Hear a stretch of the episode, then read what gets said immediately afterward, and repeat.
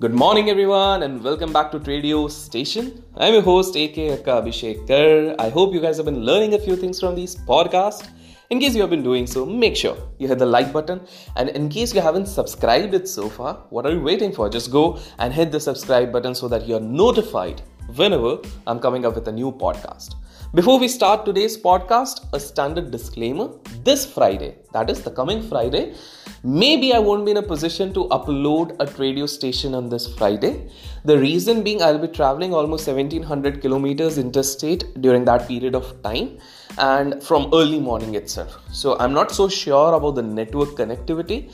Moreover, maybe I'll be engaged or maybe I'll be there on the highway. I'll try my level best to record one, but still advance apologies in case I fail to upload one. So I just updated you in advance. So next uh, this thing after Thursday would be directly in that case directly on Monday the next podcast. So I hope you will understand.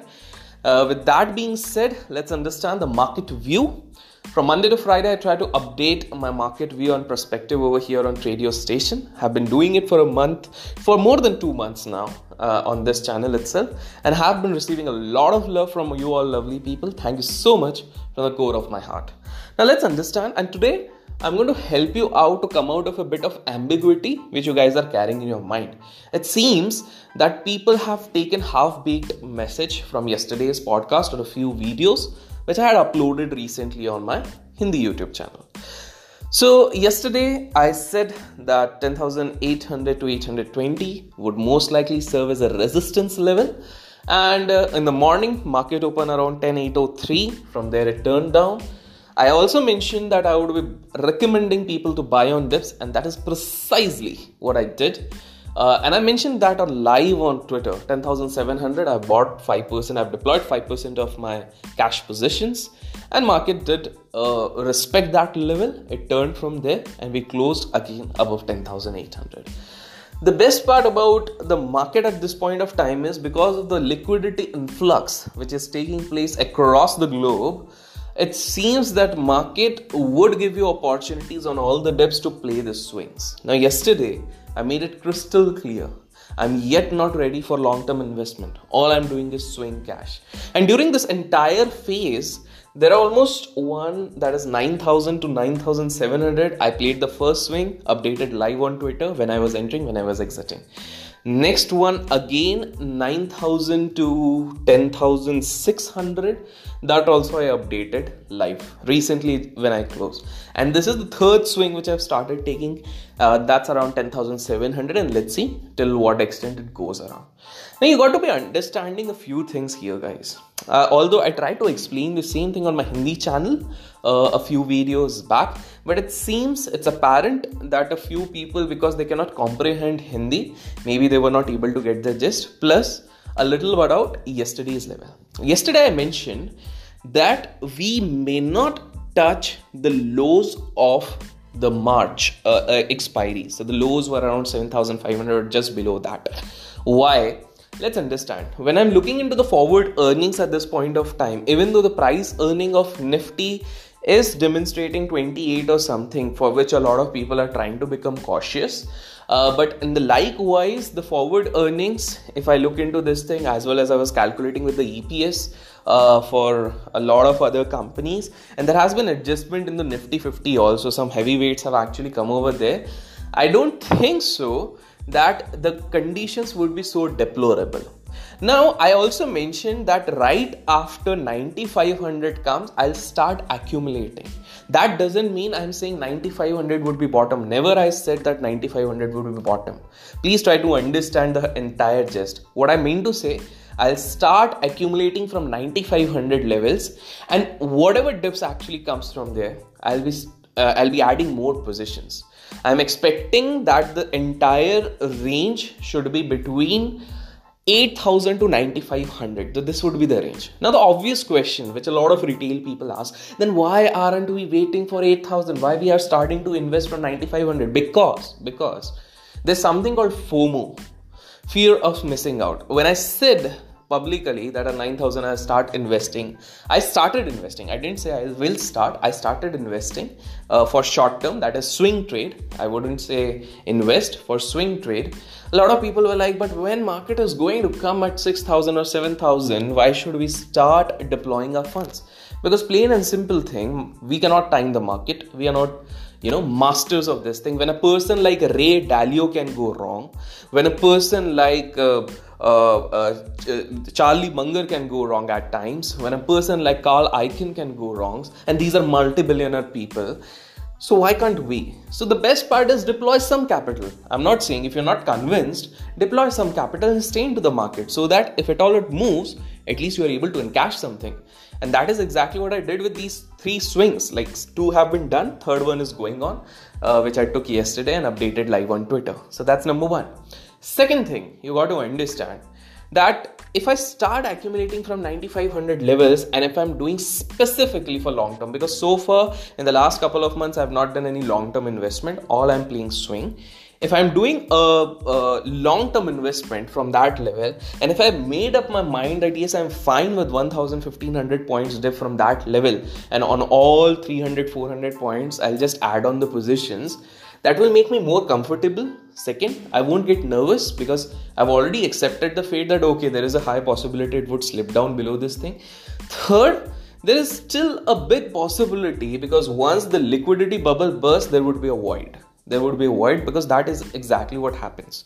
Now, for those people who question the sanity of Charlie Munger and Buffett, who were sitting on cash, and then they have been creating these conspiracy theories that now they've become old, their funds have not met the entire expectation. How do we know they're sitting on cash and all those things? So, first of all, how do we know they're sitting on cash? Come on their company is listed. Go and check the sec filing. It's clearly evident over there. They cannot fudge this thing. Okay? Plain and simple. They're, uh, they're the highest authorities sec over there who keeps a track of all these things. And it's pretty evident. And in all their shareholders meeting publicly they have already confessed. And even on shareholders meeting the shareholders uh, proposal and everything you can clearly see they're sitting on huge pile of cash because they are not convinced Second, for those people who are mocking, okay, maybe these people are old fellows, they don't know what they're doing. These are the same people who mocked these two legends in the year 2000 during the dot com bubble.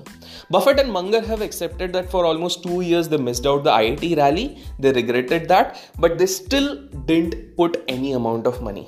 And the best part is those people who are laughing for those two years. Remember, I'm not talking for a month or two because it's like small people like us who always talk about a few months or few weeks. These people play the big game. So those people who are laughing for those these two legends on these two years, after those two years, for the entire decade, these two people must have a good laugh on the others. Why? Because literally the P valuations which IT companies got at that point of time, today it's almost 20 years since this thing has passed and yet those companies have not achieved their PE valuations. So tell me one thing what does how does it make difference? If you would have entered a stock at 100 rupees in those 2 years that stock became 300 because because you thought okay this is the right time and maybe you were feeling lucky. And within this one year it comes down to 50 and within the next 20 years it never even surpassed that level of 50 how does it make difference? On the contrary these two legends sat on the uh, sidelines they kept waiting, waiting, waiting for the right opportunity. In the same time, they picked something at 100, and today also that is quoting around 10,000. I, I hope you are able to get the difference. So, before this is also a value lesson for the day, I'm trying to mix up the value lesson also. Before we mock the legends, before we try to pull their legs, before we actually try to see questioning their strategy is a different thing. Questioning about this uh, about their approach towards market is a different thing. Disagreeing with their approach is a different thing. But trying to pull their legs trying to you know uh, be envious of their approaches trying to just drag these people out when we are not just 1% of these people is utter foolishness. So first of all why they're sitting on cash? Because they feel that markets are still inflated and they would get a decent value. Whether they're right or wrong we don't know. But this is what these two people are saying. Even mohnish pabrai sir is saying.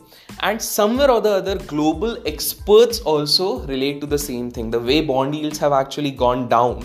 And uh, the way uh, the global prices, the global uh, price valuations have actually spiked up. A lot of fund managers are not actually convinced that they should be buying heavily. Okay, that's number one.